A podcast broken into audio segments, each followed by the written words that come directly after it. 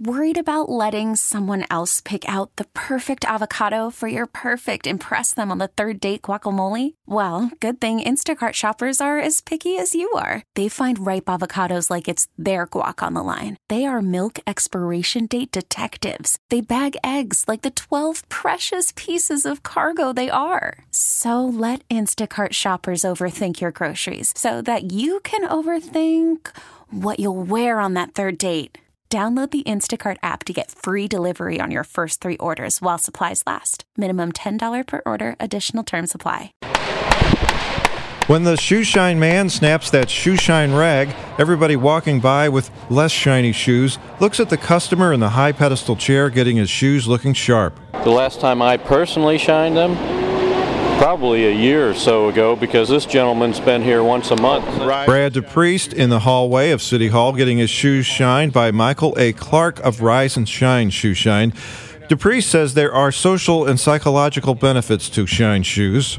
It's it's uplifting. Do you feel uh, morally cleansed? I'm not so sure I would say it goes that deep, but it is uplifting. And uh, do you feel more confident in business situations with shine shoes? That I do, yes. You ever, you know, tell your boss, the hell with you, listen to what I have to say. Uh, almost never, particularly shoes shined or not. Shoe Shine man Michael Clark of Rise and Shine Shoe Shine says the shoe shining demographics are changing. Majority of my clientele is more older crowd. Uh, do you think America's moving toward a post shoe shine era where everybody's going to have scuffed up, dull shoes? Well, a lot of people like them scuffed up, but those who's dressing and wearing ties, suit and ties, they prefer to get a shoe shine. When a man has shine shoes, what does it say to the world about him? Look neat by the feet when you hit the street. Does it keep going? That's pretty good. What's the next stanza? Let me give you some advice. Like when I first saw you, you looked real nice. Then I looked down at your feet and I shook my head. I said, he need to get a shoe shine.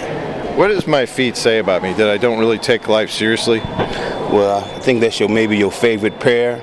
You don't really care too much about them, but you you got your nice suit and tie on. You need to look neat by the feet when you hit the street. That shoe shine man, Michael A. Clark of Rise and Shine Shoe Shine, with some good advice.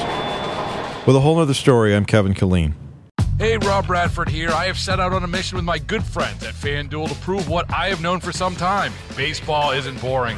Now I have a daily podcast to prove it with some of the most notable people in the baseball world screaming baseball isn't boring from the mountaintops or at least agreeing to come on our show. Players, managers, GMs, and yes, even the commissioner of baseball, Rob Manfred. It has been a constant wave of baseball's most powerful voices. So join the revolution, subscribe, and soak in Baseball Isn't Boring. Listen on your Audacy app or wherever you get your podcast. You'll be glad you did.